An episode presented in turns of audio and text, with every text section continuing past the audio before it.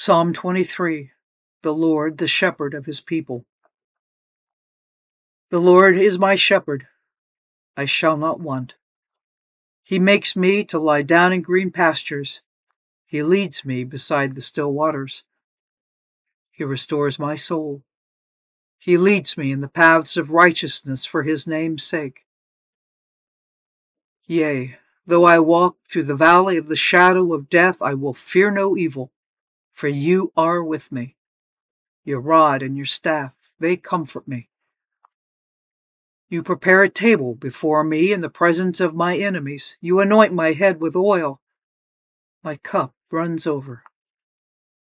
Surely goodness and mercy shall follow me all the days of my life, and I will dwell in the house of the Lord forever.